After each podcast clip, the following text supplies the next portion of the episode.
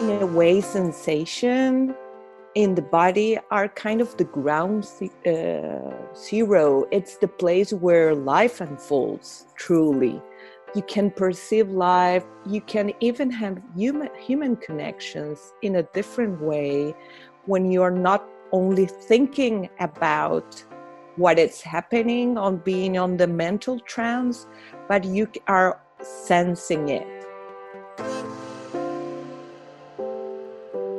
You're listening to the Wisdom for Wellbeing podcast, the show that blends science and heart to bring you evidence based tips and tricks for cultivating a healthy, wealthy, and meaningful life.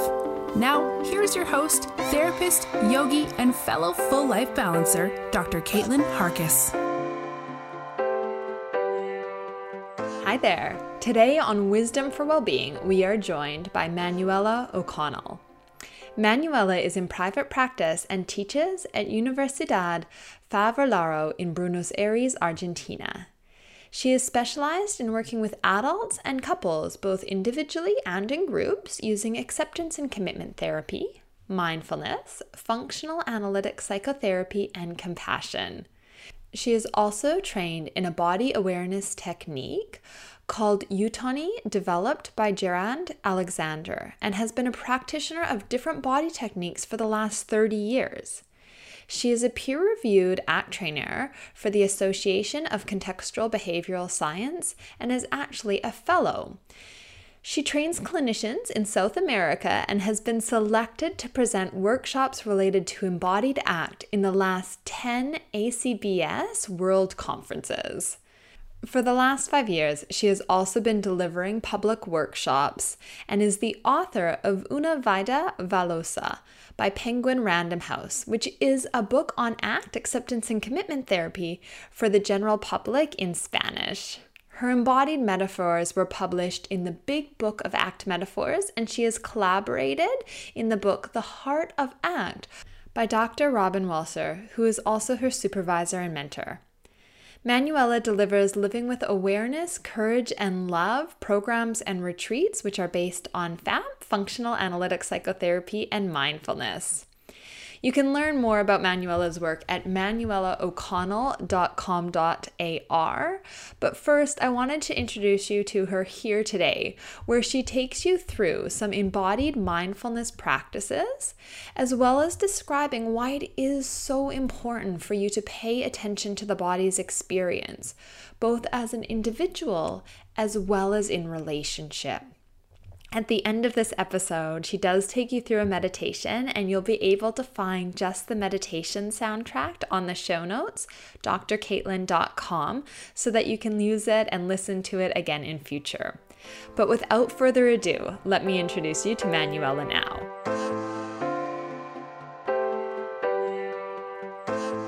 Manuel, welcome to Wisdom for Wellbeing. Thank you so much for being with me here today.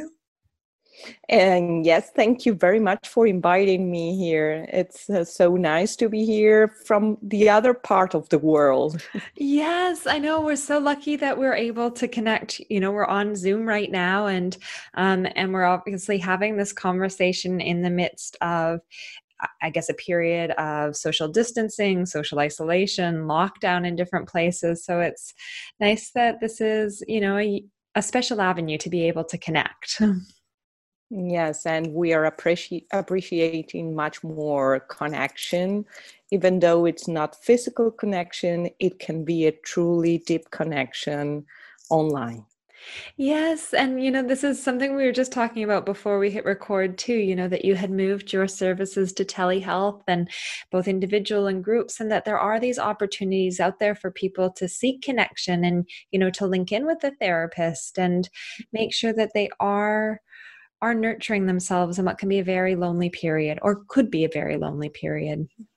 Yes, and thank you for putting this together, this podcast, because I think it's a nice company when you can feel alone or isolated. So thank you. Yes, and I hope all of the listeners, um, well, they're sitting here. Hopefully, you know, maybe they read a bit about this podcast before, and they might have a little object with them. But we'll we'll explain more about that and the embodied practice that you'll lead them through as we carry on with today's episode.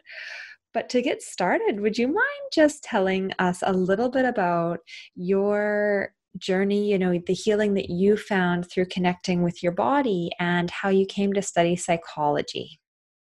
Okay, thank you.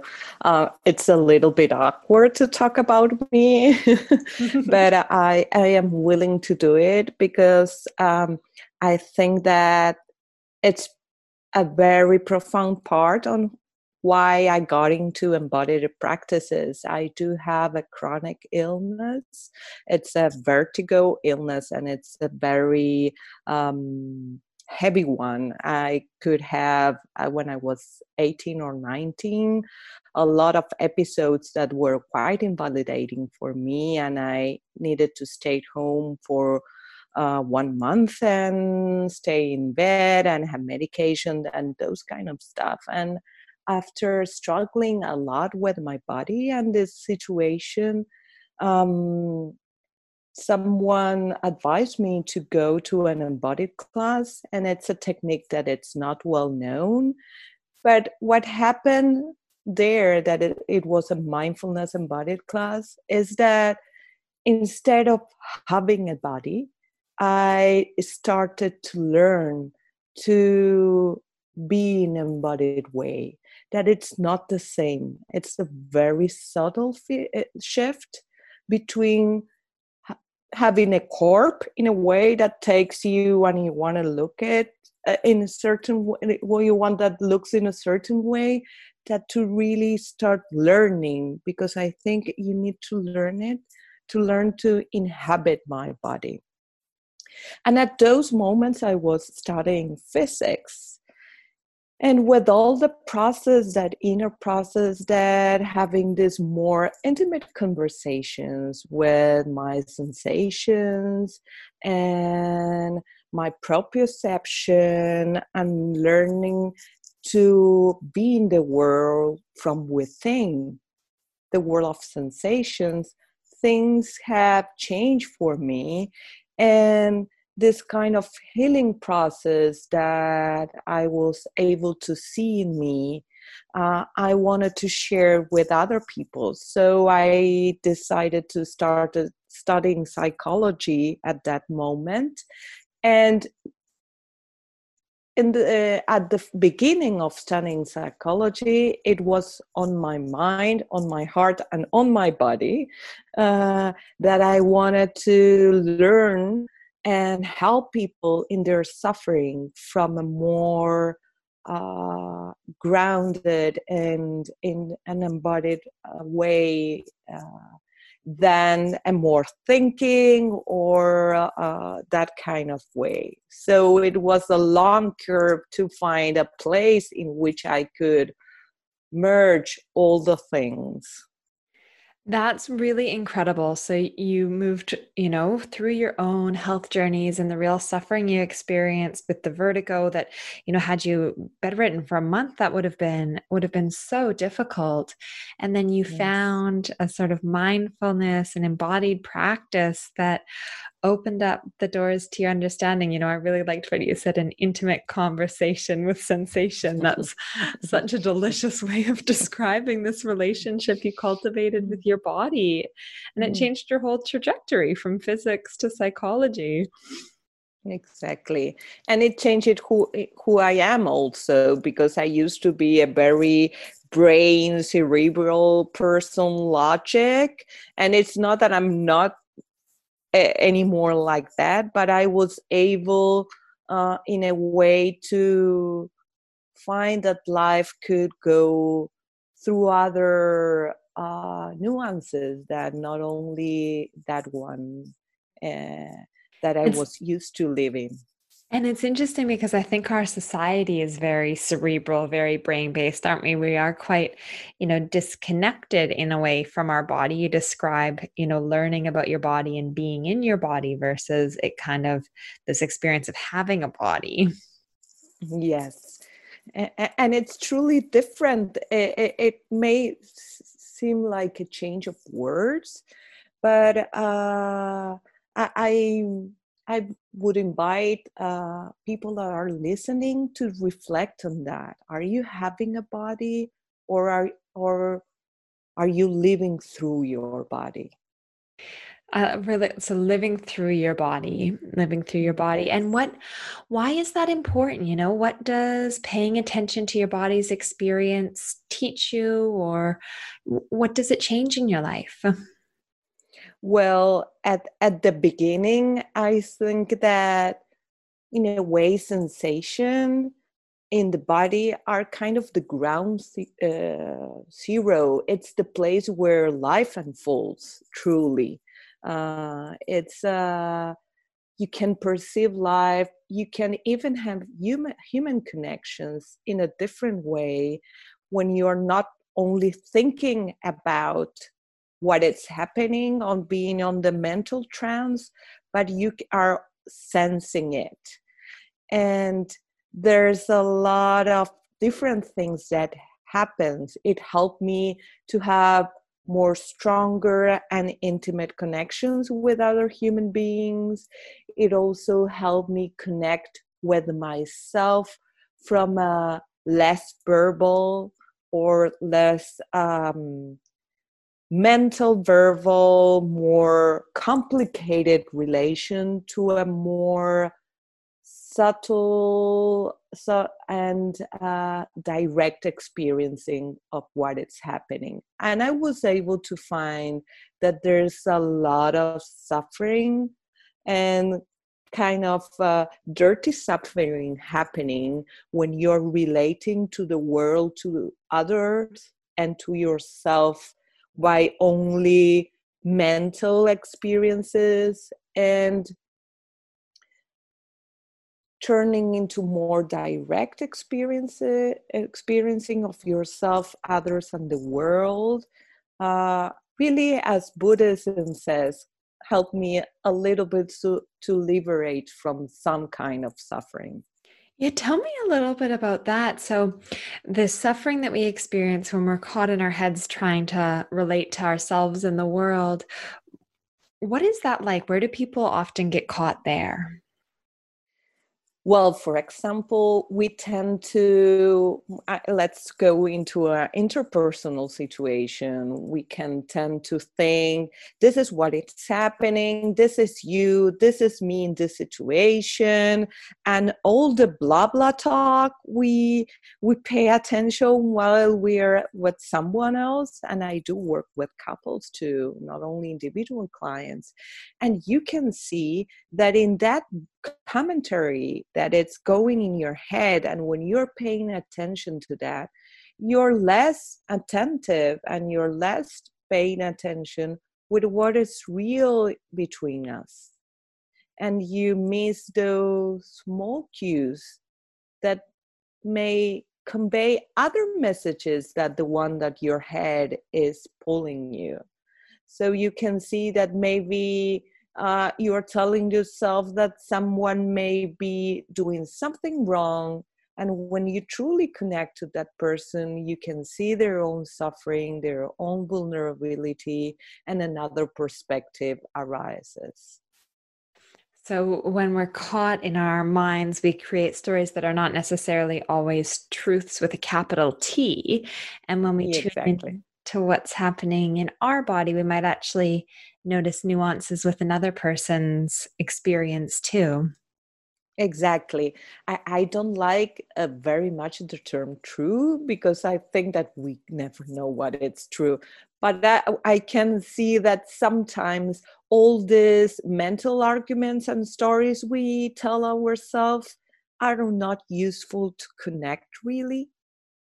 That's and, a really nice word, useful Uh, yes and it it makes us turn apart from what we really care and what really matters to us. So that's an interesting question. Like hearing only my mind stories it's helping to connect to what really matters to me in this situation or in this relationship. Can i turn to pay attention to other things that may help to move more in that direction.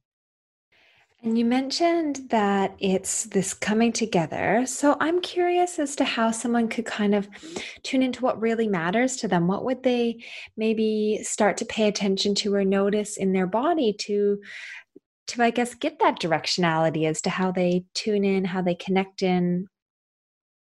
And that's an interesting question because with my clients and with myself, I also found that when amplifying your awareness around what is happening in your body and the sensations that are arising and how is your inner landscape your sensation landscape they can start and we all can start discriminating and really knowing when things make us feel alive it has a special sensation in our body. You can tell when you can when you see someone else that it's inspired alive with that special vulnerable quality of enthusiasm that can help you distinguish in the moment what really matters to you so i usually help clients and and work on myself to really look for those kind of sensations that can make a very interesting inner compass on what is truly important for you and listeners, you know, can't see you in this moment, but you lit up when you were describing that. You know, when you describe how there's these certain sensations that we're looking for that, you know, act as an inner compass, you you brightened. I, I gather that this is something that you're just so passionate about and that really lights you up, so to speak. Exactly. And this lighting up metaphor that we're using and lifting up metaphor that I think all the listeners can relate and we can see in other people, it's an embodied experience.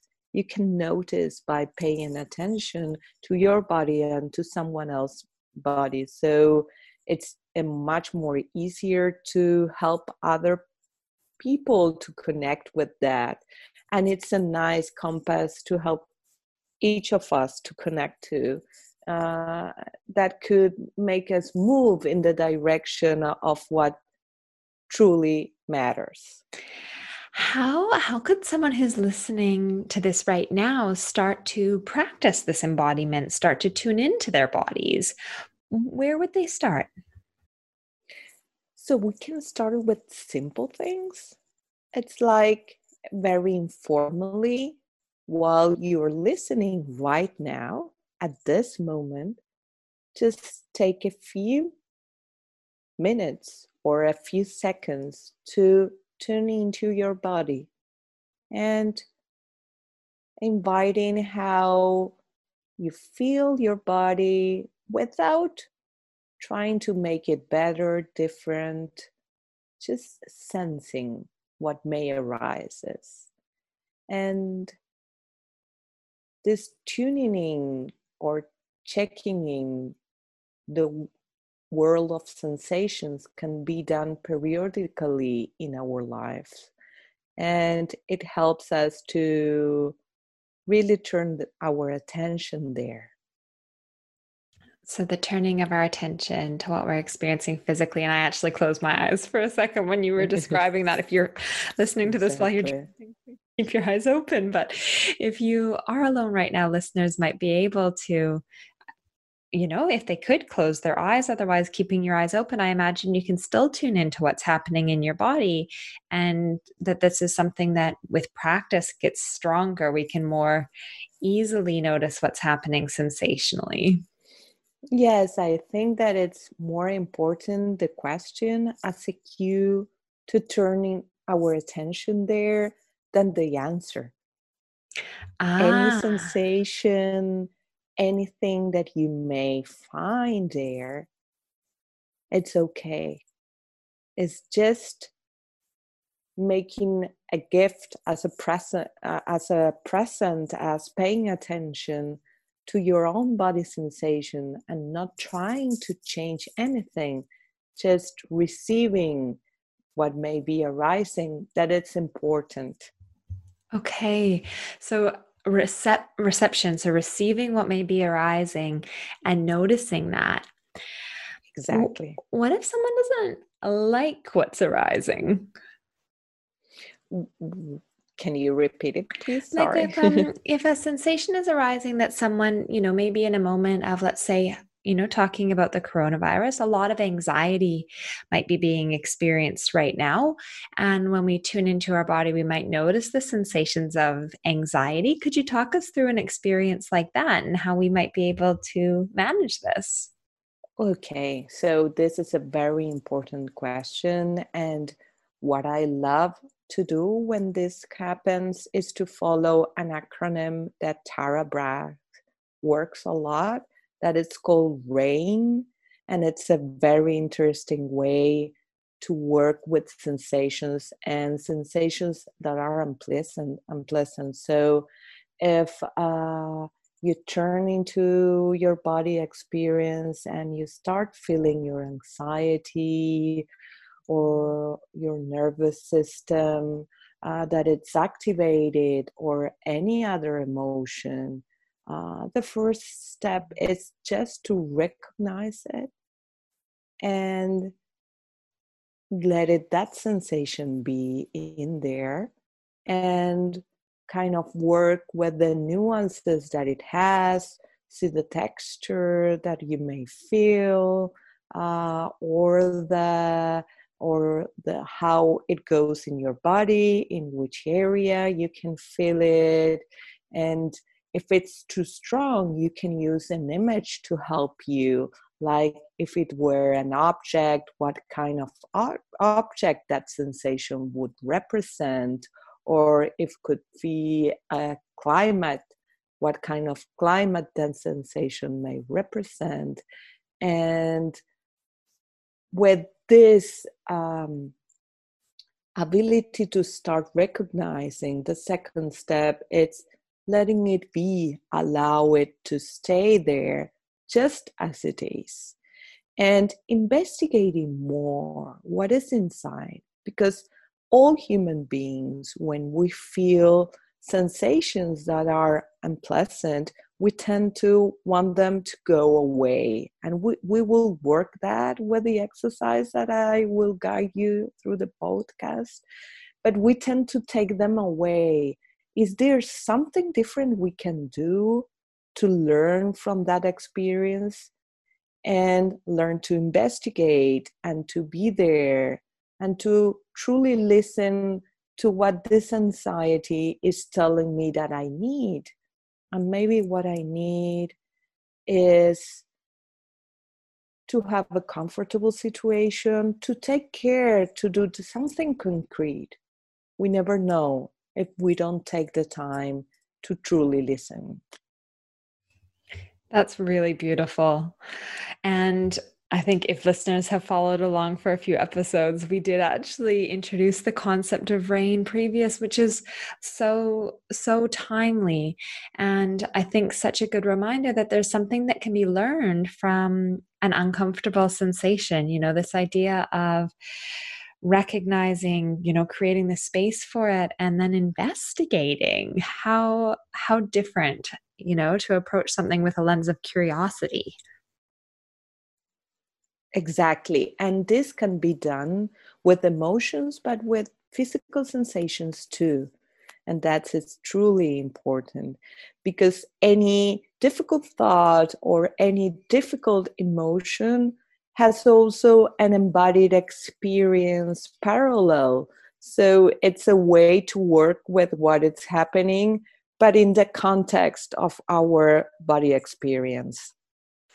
So the mind and the body are not separate in the sense that an emotion and a thought have a body parallel, something that's happening physically. Exactly. I'm wondering how this maybe um, relates to the experience that you have with the couples that you that you work with because i imagine tuning into what's happening for yourself might allow you to articulate what's going on at a different level than when we're just caught up in those stories in one's head. Would you be able to speak to that a little bit? Well, exactly. And uh, what I have I've found while working with couples that it's very e- common that they start engaging in a quarrel even inside the consulting room. And eh, that starts kind of arising and one says something and the other says something and that makes a kind of a whole experience there. And i usually uh, invite them to stop and to feel how it feels to have that quarrel in that moment and even to do some shift in perspective like if you were looking at your face to your body posture at this moment how the others see you what would you get from there? So in that perspective are you aware of what you're transmitting mm. and is that the imprint that you want to give to the other person. And I think that this stopping, reconnecting from a more embodied place and shifting perspectives for the both of them to really connect to what they're transmitting from this embodied presence without getting hooked only in what they are saying uh, bring more awareness of different things that may ha- be happening this sounds particularly salient right now in you know probably each of us in our respective cultures and communities have noticed people that we maybe see or pass in different situations who understandably are experiencing a lot of stress right now as we all are but maybe are positioning or you know communicating aggression or anger in a way that doesn't foster connection and maybe results in the persons who might be witnessing that that physical communication feeling more anxious or more fearful rather than connected through the presence of another person Mm. And it's interesting to have this perspective that you you have a body imprint in the other, even if you don't touch it. So I can receive your body imprint while we are talking here on Zoom, and and it's like a dance of uh, body sensations. What you're transmitting me from your body posture, your gestures, and all your embodied presence is changing my inner landscape too. And from there, and transmitting you. And there is a kind of a dance that it's happening that sometimes is virtuous and sometimes it may be destructive. So uh, the awareness of that, and and it's not that one is good and the other is bad is the choosing part that it's important. Is this the kind of dance that you want to do with this person at this moment? That's really an interesting way of putting it that it's a choice, that it's a conscious decision, what sort of a dance, what sort of a transmission that one will enter into. But I imagine it's only a choice if you have awareness. Exactly. Yes. So that is why pausing and paying attention to the body in other contexts that aren't the difficult ones. It's like going to the gym when you have to run the marathon. You have much more possibilities to be aware in those moments. So practicing what is happening to my my body tuning in uh, how I, am I right now? How is my inner sensation landscape periodically? Uh, helps you be more aware in more difficult situations. There's a whole science underpinning this, isn't there? Because when you were describing this transmission that can be happening, I was thinking of the research that highlights our mirror neurons, the neurons in our brain that respond according to what's happening, you know, emotionally in another person, that we pick up on these things. Exactly. So we have that kind of brain research about uh, mirror neurons, but also we have all the research that I like about Stephen Porges on polyvagal um, theory that I truly recommend to read some stuff. And they do have a research, especially in therapy, but it goes to any relationship in which with the vagus nervous system can survey if it feels secure or not in a in a relation with other people. So that is happening without us uh, consciousness conscious noticing that we are feeling if we are uh, uh, safe or not with with the other person in by seeing gestures and seeing their body presence and that it's regulating my emotional system too. So this have a lot of research behind that it's very important to know that we do communicate with that and in another kind of uh, um, psychological theories if you go to Spitz and to Henry Wallon research that it's all one but very important. Spitz was uh, seeing that little babies won't survive even if they are fed and if they are living um, uh, in in a care environment if they don't have human touch. So we need we so need that connection. We need that human touch. So Henry Wallon from that uh, started studying that we connect to our tone, to our with our physical tone, and that the mother and the baby the first way they connect is on the physical tone. If you have a high tone or a low tone and that kind of tone dance also it's part of our communication as human beings.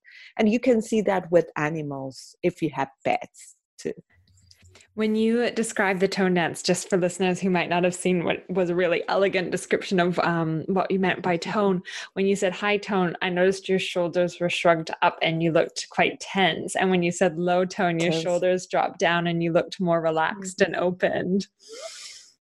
Exactly and that are very uh, it's like waves in the water you can sense that when you see other person how that tone symphony is happening so it's paying um, or sensing. Well, I guess it's not even necessarily paying attention because what you describe with the mm-hmm. polyvagal theory is that a lot of this is not conscious, it's an unconscious sense Mm-hmm. And we can work to make it more conscious that th- this is happening. Okay, so we can work to make it more conscious, which means that we'll have a greater repertoire of behaviors, of interactions that we can offer in our different relationships. And we might be able to more consciously decide whether um, the dance we're going to be entering into is you know virtuous or destructive. And and i think this is really quite powerful. Exactly. And not only with relationships but also we live in relationships not only with other human beings but a very important relationships that human beings we can have is a relationship to ourselves. So that relationship can also be mediated by our own embodied uh, field. Yeah, so I guess then in that sense, like learning to cultivate this relationship with ourself, where where could we um, direct maybe the listeners to to really tuning into themselves and, and explaining why, how this will help them? So in in that sense, that what I invite listenings to, listeners to is to do more kind of uh, body scans and mindfulness embodied practices to take some time apart or even yoga or tai chi those kind of awareness practices that can help us to connect to our body experience. And uh, and it's difficult to say words because I would like to invite uh, listeners not to believe with to what I can say, experiment and see that this sort of embodied way can really change how you relate to yourself. For example, in very concrete way, if I can realize that I'm living like this, maybe just by sensing like this is in this moment you can't see me but it's, it's like she, Emmanuelle has her shoulders right up and her fists clenched she looks very very tight yeah, and on tense. my on, yes and I my mouth teeth. like a clench clenched teeth and if I can't notice that and sometimes we don't notice that we are behaving in this mode in this mode and it's a behavior. So if we can notice that we may even tune into that and say what do i need? What is happening to me? Yeah. And it's a it's a way to pay attention and maybe i can discover when i see this kind of uh, embodied behaviors that some, something is happening to me that I wasn't aware of.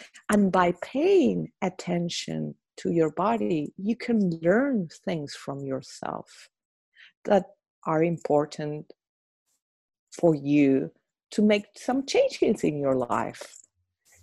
I love the idea of learning from yourself. What an amazing teacher. Yes yes and your body can be a very good guidance to learn from yourself.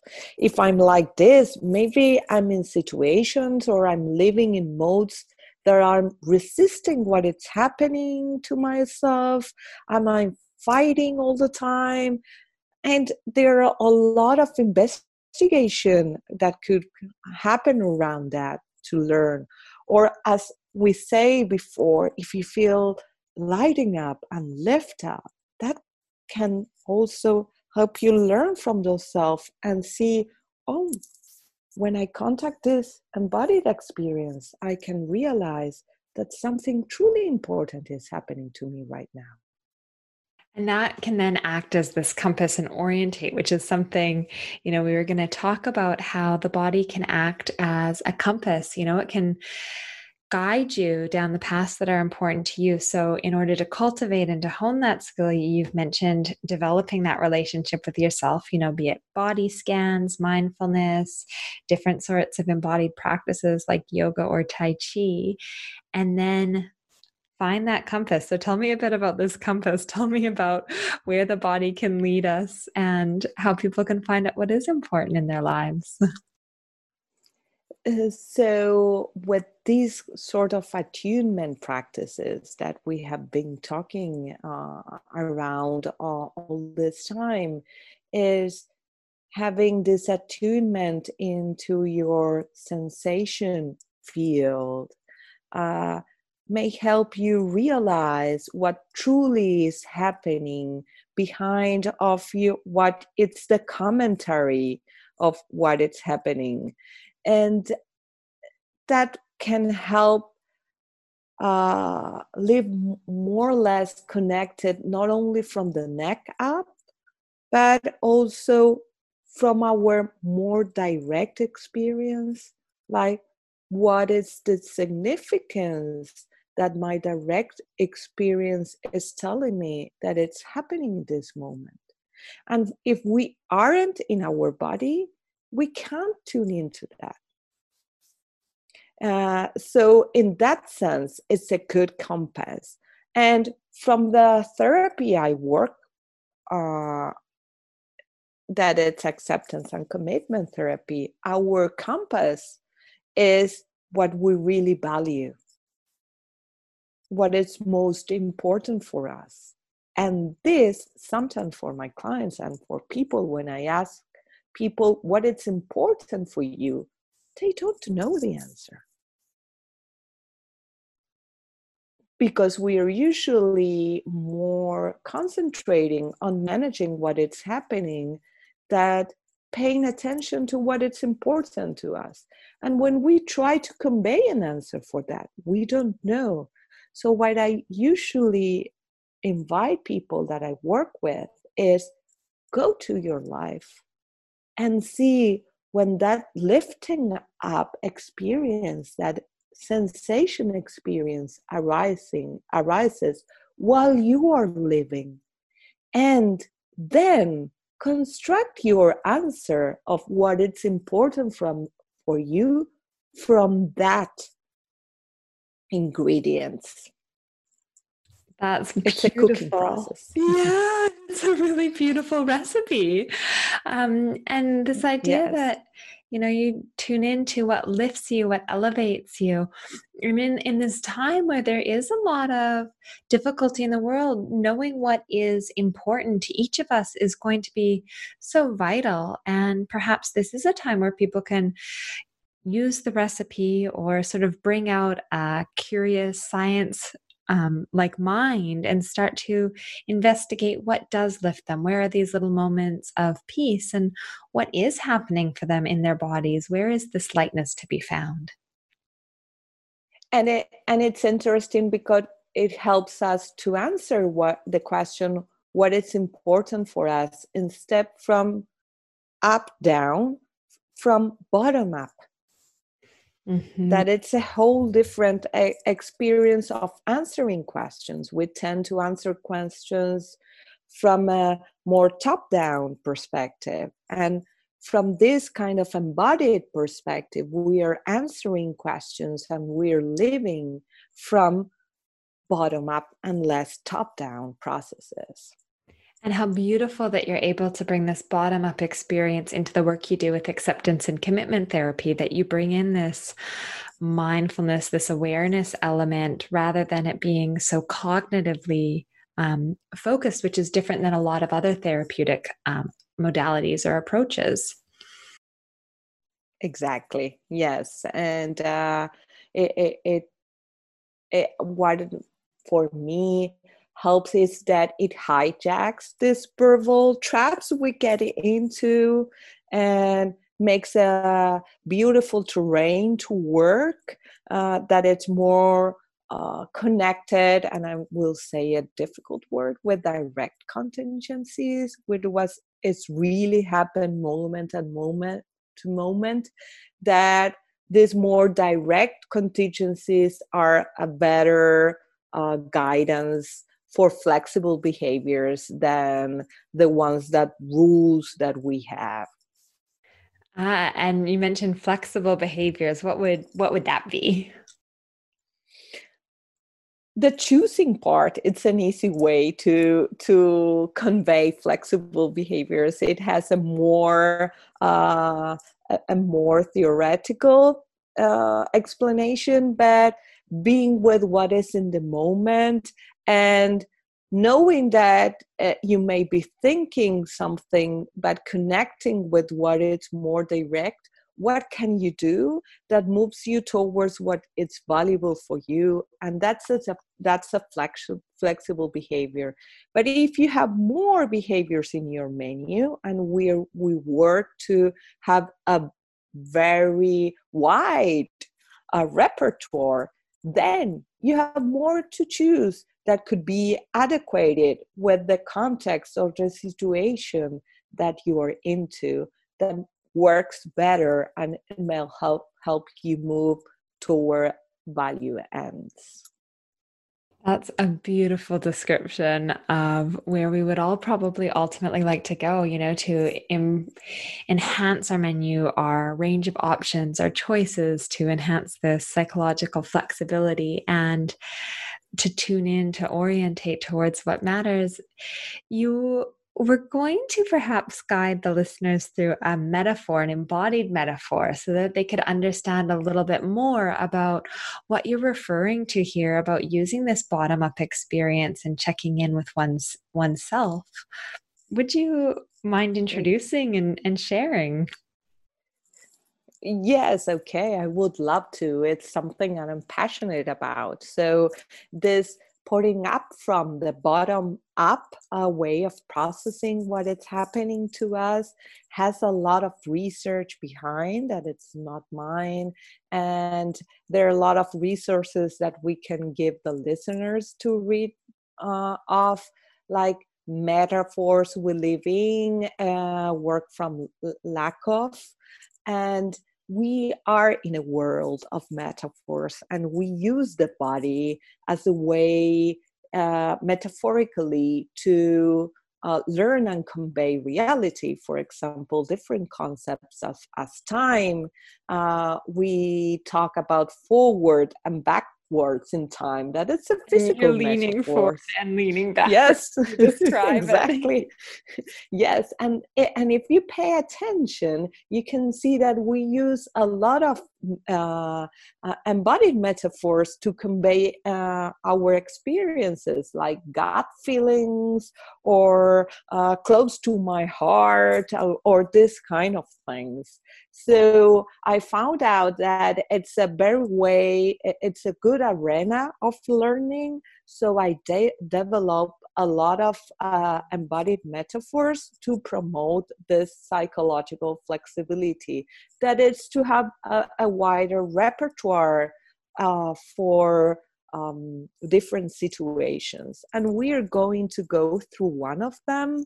And um, the purpose of this kind of metaphors as the, as the one uh, we are going to look in it and to inhabit in an embodied way is to see how do we relate usually to experience and while working on this metaphor and in this target what can we learn to uh, relate in more flexible ways with similar experiences Sounds amazing. So, so relating in more flexible ways. Yeah.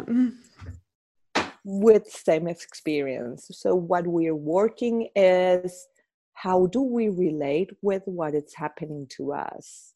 And can we learn different ways to relate with what is happening to us that may uh, help us live more meaningful lives? So without more explanation if listeners and you are willing to we can start like just experiencing the the metaphor. I'm very ready. So what i well i will invite the listeners and you if you're able to is to have kind of a small object. I do have a nut uh, uh, in my hand but a key a key can be too but it has to have a little bit of volume in it. You can have a key a little pebble uh, a nut whatever it is possible for you. Keys is a good option because we always have keys nearby. Very often so yeah. if you, very often. So if you're able and to stand up and i'm standing up at this moment and and have one shoe without uh, one feet without a shoe and leave your little object your key or your little pebble in the floor. Exactly. So by closing your eyes in this moment if it's possible for you and if for some reason you prefer not to close your eyes, you can leave it open with a wide attention. And first, just notice that you're standing up, that it maybe it was a different position from the one you were at before while listening to this podcast. And turning into your body landscape, letting a little time to connect to the sensations that may arise.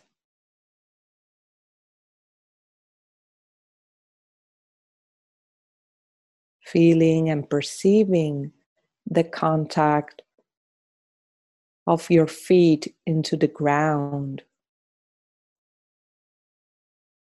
and how your ground supports you.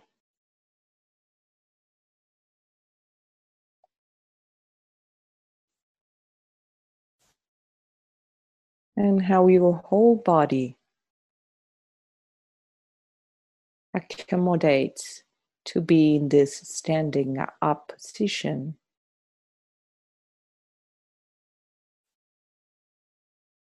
Just noticing what can you feel from your body right now.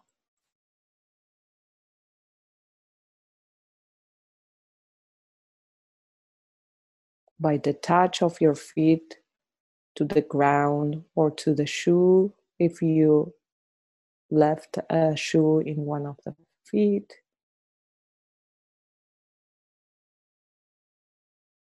Your knees, your legs, and the rest of your body.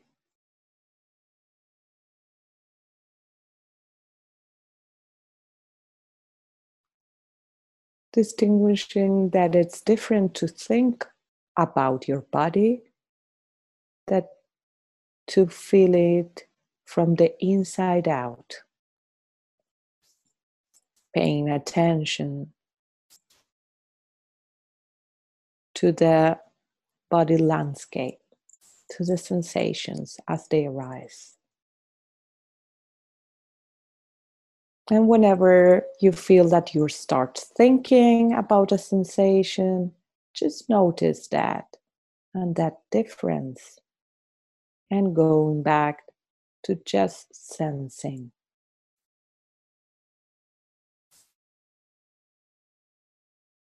And slowly putting one of your foot, the one that doesn't have a shoe, over the object that you have chosen.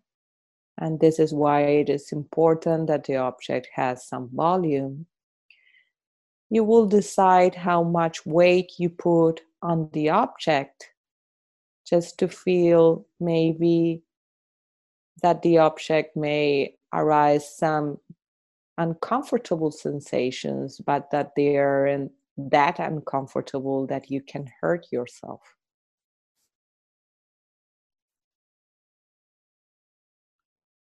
And while you're putting your weight there and you decide how much weight you can put by balancing between one foot and the other. And you have decided in which part of your foot you are putting this object. Just stay there. And look how you react to this maybe unpleasant sensation at the beginning. Maybe you can feel that your body tenses or that you want to take it out. And your body react and maybe you can see your emotional and your mental reactions to, to this uncomfortable sensation. knowing that whatever arises, it's okay. And now I'll invite you to turn your attention to the place in contact with the object. And really noticing what can you feel there?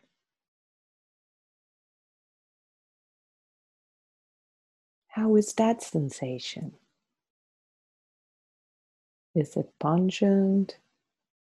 Is it big, small? What's the texture of that sensation of your foot in contact with the object?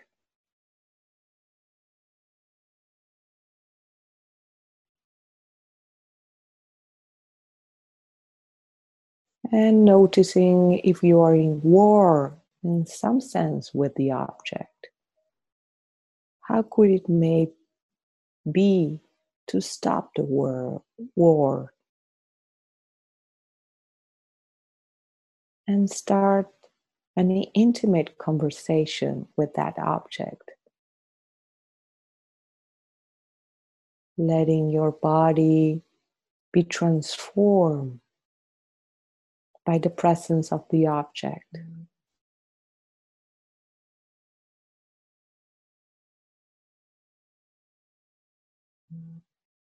letting the object be there and inviting your body, your foot, the part that is in contact with the object, just to soften around.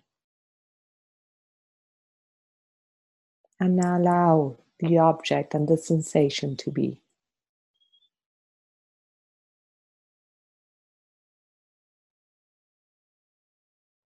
Paying at particular attention with the sensations that may arise.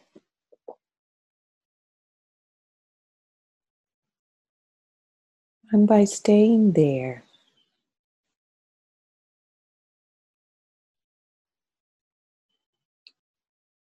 investigating moment by moment how this conversation of sensation is unfolding. Just letting it be. And letting your body adapt to this object as possible for you in this moment. Also notice what may arises in your emotions and thoughts while you're staying there in contact.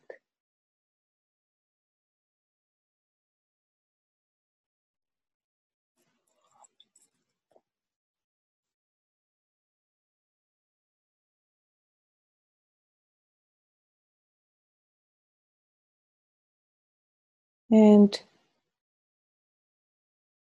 now moving your foot, and I would recommend to people that are listening to stay as long as you are able to to unfold the whole experience to take the foot from the object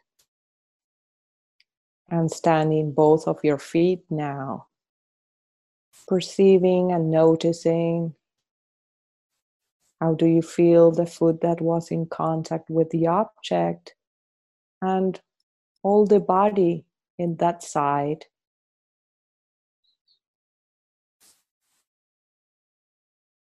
How, how can you feel the other foot that wasn't in contact with the object and or all that side of your body?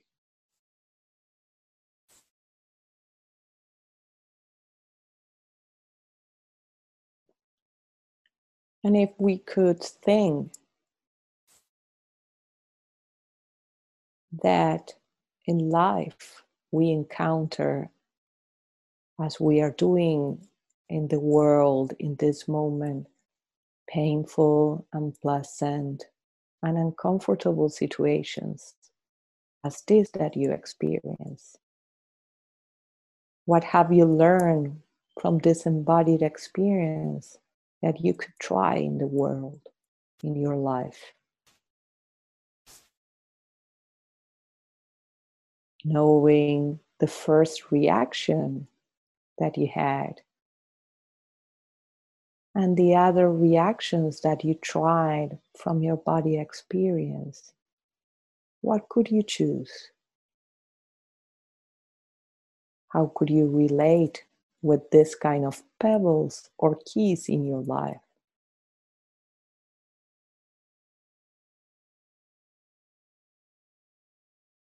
And gently opening your eyes.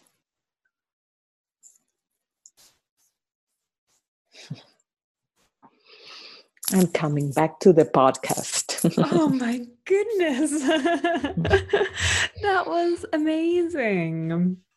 I um I'm sure each listener will have their own experience, but I noticed, you know, I've actually been standing at a stand up desk the entire time we've been talking, but not noticing at all how I was standing and how interesting it was to suddenly be in my body standing, noticing the sensation of my feet in the floor and how I distribute the weight and, you know, where I bend my knees to hold the body's weight. And then adding in for me the sensation of the key underneath and noticing, as you described, a little bit of resistance. I noticed that. Mm. And yeah over time noticed i was able to soften into it and you know even my physical posturing changed i noticed my hands opened up so it was a very interesting observation to have dedicated time to stand you know exactly in my body. And also sometimes when i do use these metaphors and the unpacking part it's very important is that people could can relate that they the first reaction is resisting but when they let the object be and they start that conversation there's a softer way and the body transform and that tense feeling changes and the tone changes and there's more room for the object and they realize that they can make room to whatever unpleasant situation may happen as they made room for this object. It's a possibility that we can all practice. And this is a practice for acceptance, for a way of opening to experience and practice being willing with what the experience may uh, offer us.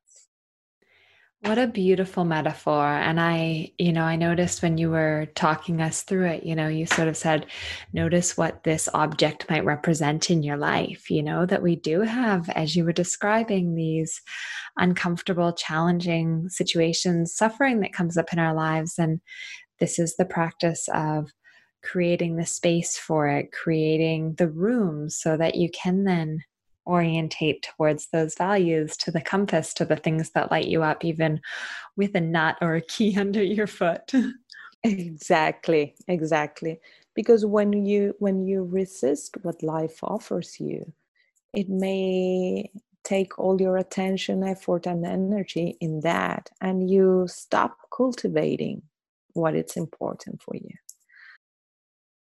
when you resist what life offers you, it takes your time and your energy, and you stop cultivating what's important to you. That's such a beautiful note, and a really, I think, heartfelt way for us to start to you know connect the dots and and let the listeners know how they might be able to get in touch with you manuel and you know connect in a different a different forum mm. i know that you know there's a bit of uh, English is not your first language. No, sorry. no, I, I, was not asking for an apology. You did a fantastic.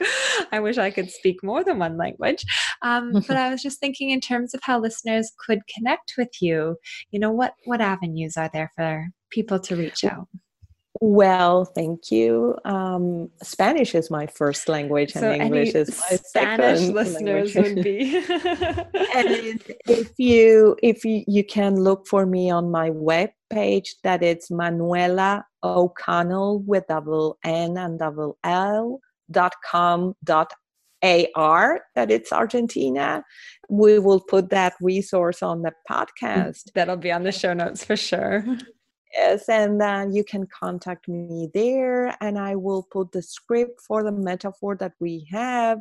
And also, if you go to the ACBS webpage, that is the Association of Contextual Behavioral Science, from which I am part of, there are a lot of embodied metaphors there that I have created, and you can get into there and look for them. Fantastic. We'll put both those links in the show notes and then people can reach out and connect in. And obviously, you know, you, you are amazing. Such rich sharing with us today and your ability to convey these experiential concepts with language in a really eloquent manner, I think also needs to be acknowledged. So thank you so much for describing and then letting us practice. Thank you for inviting me, and I hope it will be helpful. And I chose this particular metaphor because truly from my heart, we are having such difficult times and uh, really shifting our attention while accepting what life is offering us right now, but turning uh, our attention to what can create meaning for all of us. It's truly important for me in this moment. Thank so you. thank you for giving me the opportunity to share these resources that I I I dream that may help people, especially right now. And thank you for saying we, you know, acknowledging that we are all in this. We have um, a shared nut or a shared key that we're all working to accept right now so we can move forward and, and create a meaningful life for each and every one of us. Exactly. Thank so you thank you so much. I wish you. you well, and I am looking forward to connecting soon.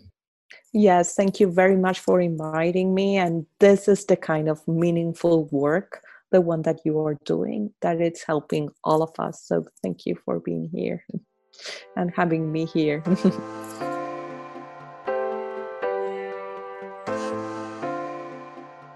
I very much hope that you found this interview with Manuela as soothing and as nourishing as I did. I found it really, really useful to tune in to what was physically going on for me and to reflect on how this is impacted and impacts in relationship. To learn more about Manuela's work, head to manuelaoconnell.com.ar. There'll, of course, be a link to Manuela's website and the recording of the beautiful meditation that she offered you at the end on drcaitlin.com, where you'll find the show notes for today's episode.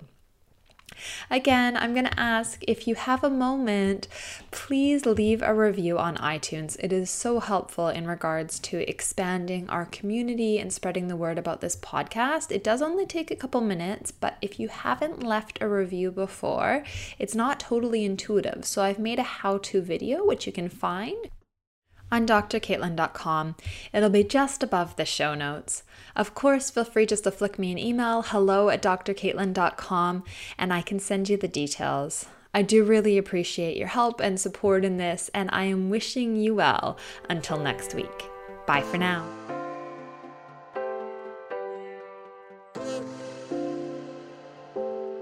Thanks for joining us this week on the Wisdom for Wellbeing podcast please visit drcaitlin.com to connect, find show notes, other episodes, and to subscribe. While you're at it, if you find value in the show, we'd appreciate a rating, or perhaps simply tell a friend about the show. Wisdom for Wellbeing is not a substitute for professional, individualized mental health treatment. If you are in crisis, please contact 000, your local emergency number if you are outside of Australia, or attend your local hospital ED.